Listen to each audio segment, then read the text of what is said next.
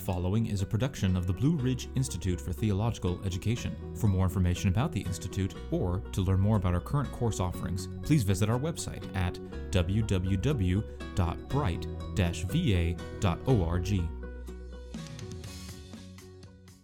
Well, welcome back to part two of our ministry interview. Last time in part one, we thought with Pastor Nick Bullock regarding church planting in an international setting. And so we asked him some questions about church planting as well as cross cultural ministry as he labors in Stuttgart, Germany. And so you may want to uh, go back and re listen, or if you haven't listened to it yet, check out and listen for the first time uh, to that podcast interview on our podcast feed from last time. Uh, today, we rejoin the conversation and we shift the conversation over to rural ministry in 21st century America. And we think with pastors Matt Adams and Kyle Brent, two friends of mine who are also PCA ministers. We think with them about some of the particular challenges and opportunities regarding rural ministry in our day and age. So let's rejoin the conversation. Well, moving the conversation along, we, we thought for the last few minutes about church planting and particularly international church planting and certainly some of the overarching principles that we might think about in a more American or domestic context. But I want to talk to a couple of my brothers here, Kyle and Matt, and as they're laboring faithfully in a couple of established congregations in a more rural context. You know, as I say, BRITE has a partnership with the Appalachia Reformation Network, so we're often thinking about rural ministry, uh, ministry in the countryside. Obviously, where you guys are near coastal South Carolina is not particularly Appalachia, but I dare say that there's probably a great number of similarities when it comes to laboring in rural settings and some of the challenges that rural ministries might face. Uh, so maybe let me start with you, Matt. Tell tell us a little bit about your context, the place where you're serving, and tell us about maybe, you know, and challenges doesn't always necessarily mean things that causes great duress or pain or frustration, but just the reality of things we need to be aware of and think about if we're going to be laboring effectively. Maybe tell us a little bit about that and what that looks like for you.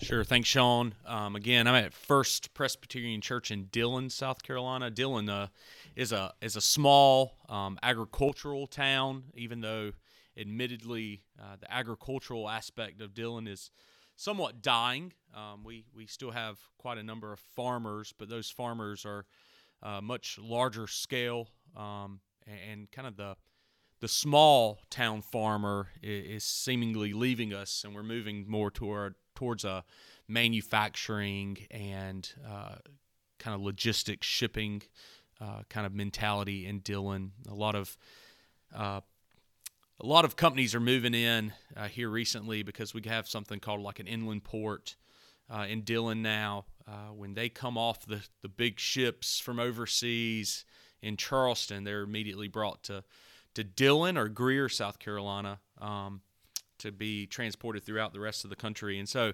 uh, a lot of companies desire that relationship with that inland port. And so a positive of Dillon is that we're actually growing uh, because our, our our companies are are building, expanding, or new companies are coming in, and so that's been a really exciting time for us. But but nonetheless, um, Dillon is a is a city of of less than ten thousand people. I actually think that we're we're right on the cusp of eight thousand people.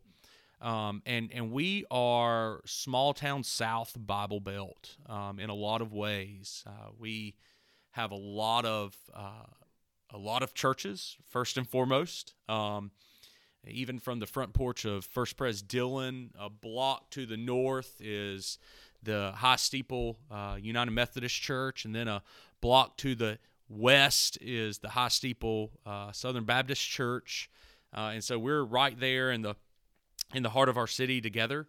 Um, and then if you go kind of beyond that, uh, you have more Baptist churches predominantly, um, and, and, beyond that, you you have right on the, the kind of the outskirts of the city limits, you have your uh, Pentecostal churches, um, and so it it is a very uh, quote unquote Christian community, but in a lot of ways, it's it's very nominal in its Christian uh, in its Christian roots. Um, a lot of people are members of churches just because their parents and their grandparents were members of those churches.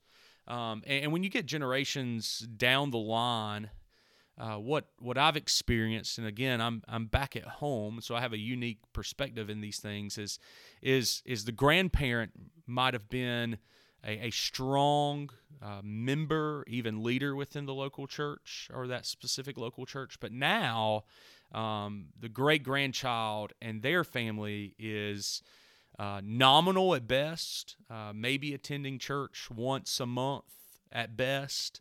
Uh, but we have a lot of what what we kind of joke around with the the Christian or the Christmas and and Easter Christians, um, and, and so that is that is one of the the probably the biggest frustrations to us is that um, you know we we have a lot of people in our community uh, even within our congregation to be completely honest who who would say that they are Christians um, and, and, yet they do not value or, or find the importance of uh, the local church um, it, it's more of a a country club membership mentality. It's there when I need it. It's there when I want to enjoy it.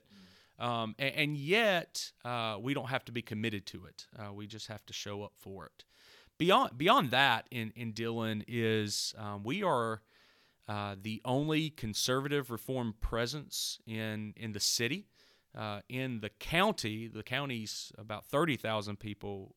There's only one other uh, conservative reformed presence, uh, and that's a, a, church called Reedy Creek Presbyterian uh, that that only has about 20 members, uh, and so um, we are, you know, the largest reformed conservative identity within uh, Dillon County, um, and, and, we're we're running about you know 120, 130 on a Sunday morning.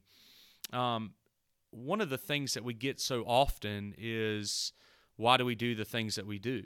Um, beyond, you know, the Methodist Church or the small Catholic Church, we're baptizing babies. Um, we're we're we're traditional in our worship style. Uh, we're using creeds and confessions, and and I don't want to say that that's looked at with much suspicion, but it's just definitely not understood. I, I I've I've told this many times throughout my ministry in Dillon um, it always seems like rural America is about 10 years behind the trends of kind of the big cities of America. And so Dillon is experiencing that contemporary uh, worship phase. And so um, when, when the, the church that's growing, quote unquote, um, is, is you know, utilizing contemporary worship, uh, many people want to know, well, why isn't First Presbyterian Church doing uh, quote unquote contemporary worship? Why do they have to use these historic creeds and confessions? And so um, that's that's you know that's some of the the, the daily questions that we're answering. Um, a lot of these. Uh, a lot of these Baptist churches, especially Pentecostal churches within uh, Dillon, are are waving the banner of no creed but Jesus, and so we we are uh, confessional on purpose. Uh, we use our creeds to, to catechize and to teach our children and our uh, members. And so those things are, are barriers or at least questions when it comes to, to doing ministry and having visitors within your church if they don't already have a confessional Presbyterian or Reformed background. Um, and so a lot of explaining and teaching what we do is is a is a, a huge part of the ministry that that I am in constantly, uh, especially throughout the week in counseling and, and evangelizing and inviting people to church and things in that nature. Now, Kyle, you grew up in rural Mississippi and you pastored for a little while in rural Mississippi, and now you're pastoring in rural South Carolina. So I suspect you have a fair bit of insight or experience, at least, that you could talk to us about when it comes to Christianity in rural settings and some of the challenges and opportunities that we're facing. So maybe maybe talk to us a little bit about that. What are some of the things you observed growing up that were just both good and bad, pleasures and frustrations? Talk to us about some of the things you've had to think about as you're ministering in these rural settings and, and what churches perhaps ought to be thinking about as we look toward the future. Well, where I grew up uh, in rural Mississippi, um, I would have known what a Presbyterian was if one came up and slapped me in the face. Um, we were generally uh, Southern Baptists. Uh, we had uh, faithful Southern Baptist churches, uh, generally preaching the Bible, um, United Methodist churches, and various other kind of um, kind of bigger mainline denominations. Uh, but Presbyterianism was not something um, that was really on the radar uh, of most people. In fact, I remember the first time I told somebody at the church that I grew up in, a, a, very sweet lady came up to me and said, "I hear you're going Presbyterian. Does that mean that that you're going to make women have long hair and long dresses?" I'm like, "No, ma'am. That's that's Pentecostalism. That's the other P denomination." So we uh, Presbyterianism um, in, in rural context is hard, mainly because people don't understand what it is. Now, that's a little different in rural South Carolina, at least where I am. Uh, there is a big steeple Presbyterian church in town. We, we broke off of that um, in the early 80s. Uh, and people generally know, oh, okay, the pretty Presbyterian church downtown, that, that's where you pastor. No, no, not really. Um, but but there's a generally this idea that there's not not much of an idea as to what Presbyterianism is. Uh, and so when I introduce myself as a Reformed or Presbyterian pastor, people look at me like I have three heads. Uh, however, it gives an, an, interesting opportunity because one thing that I want as a rural Presbyterian pastor is to be Presbyterian through and through. Um, I believe that Presbyterianism and the the historic standards that we hold to uh, are drawn from the scriptures. Uh, and because of that, I think that there's a timelessness to what we do. Uh, we are not ebbing and flowing with the trends uh, uh, or, or, really wanting to dive into the worship wars, as it were. We're very satisfied with our identity, and I think that's actually a very good thing. We're not afraid of who we are, we're not afraid to worship in the way that uh, God has prescribed in Scripture in forms that have been time tested and true.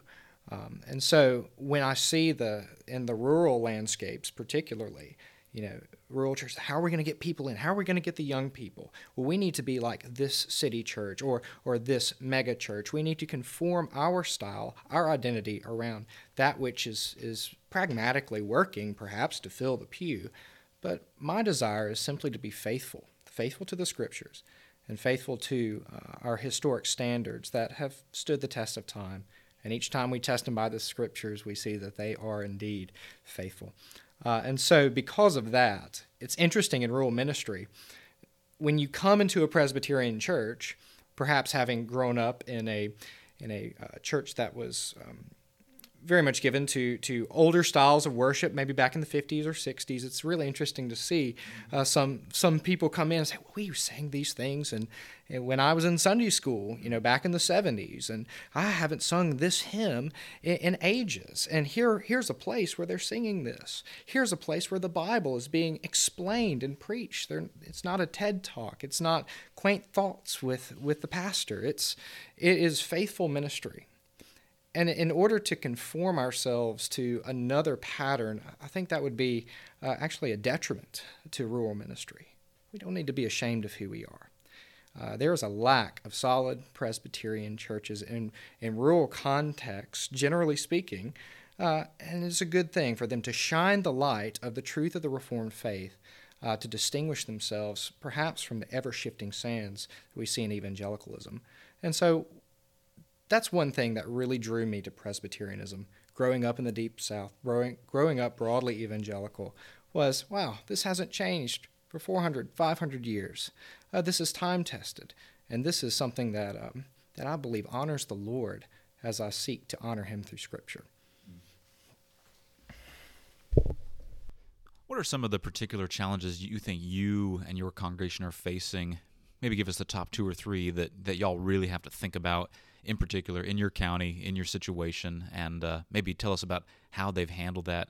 And maybe that's unique to rural ministry. Maybe that's just unique to the realities of living in a post-COVID world. But uh, tell us how your how your elders and you have thought through that together, and uh, maybe how some other like-minded churches are thinking through these things as well. Because it's interesting for all the talk that we've we've heard about and read about over the last 10, 15, 20 years about the urbanization of America.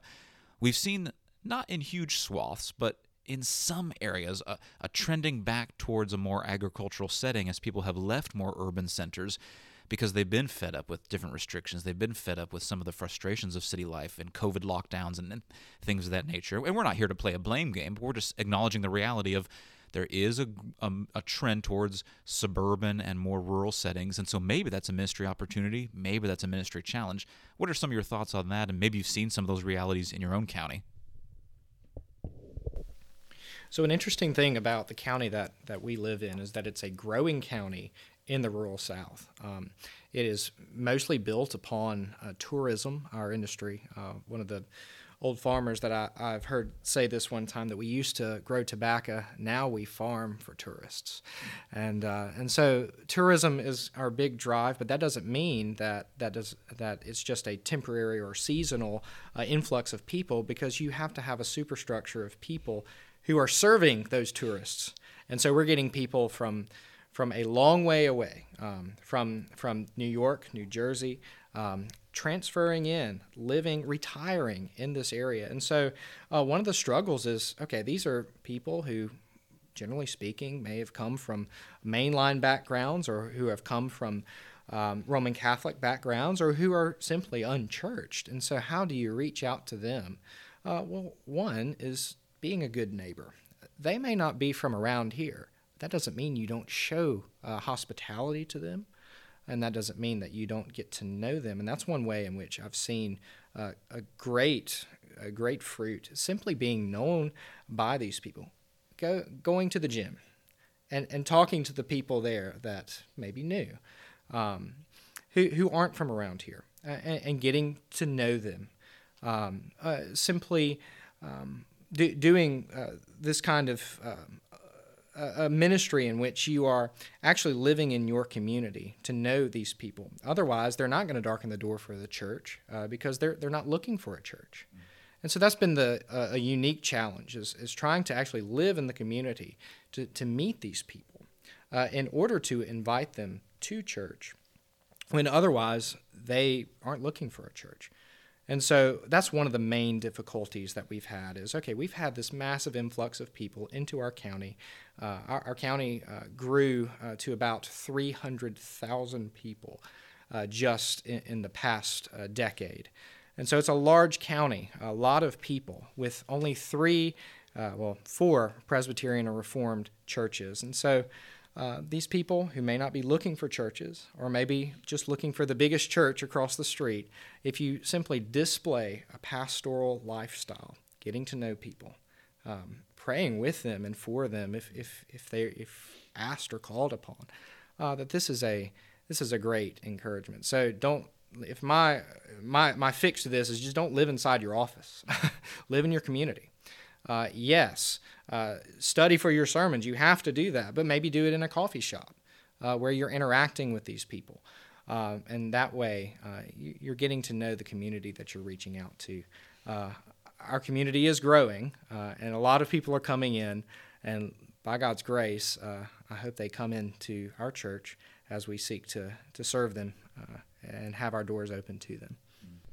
Kyle, that's great. And you, you already essentially answered the closing question I wanted to ask you is what encouragement or exhortation would you give to men who are thinking about rural ministry or, or who are already in rural ministry? And I think you answered that question and, and, gave them a great encouragement. So, Matt, how about you? Any closing thoughts? What, what encouragement or uh, exhortation might you give to men who are either already laboring in a rural context or thinking about the opportunity or the possibility? How would you encourage them? You know, just to piggyback off of Kyle a little bit, I would say, you know, you definitely need to be involved in your community, um, a stalwart within your community. Find ways to to be active within uh, community events, city events, um, even. Uh, you know, if you have the gifting of something like coaching, uh, you know, my context has a Christian school up underneath the umbrella of her ministries. Uh, I coach football and golf with my school. It gets me with parents, it gets me with students, it gets me in front of the community. Um, but my really my encouragement would be don't forget about uh, the de-churched within your community. Um, one of the things that that drew me to Presbyterianism, I, I grew up in a in a Pentecostal context. Um, and began having questions during my teenage years about the Pentecostal faith. Um, and, and all of my questions were always met with uh, don't question the man of God. Um, that was that was the steady answer that my pastor growing up gave me. Um, and in, in my context of Dillon, um, with with you know seasoned Baptist ministers that that have been in their churches for decades, or even uh, Pentecostal pastors who uh, believe in continuing revelation and uh, that they are you know the equivalent of a, a, Old Testament prophet when they stand in the pulpit. Um, we have a lot of a lot of individuals or a lot of families who have quit going to church. They would still say that they're Christians, like I said before. They would even probably say that they're members of that specific church. Um, but they have quit going to church because they have been hurt by the church.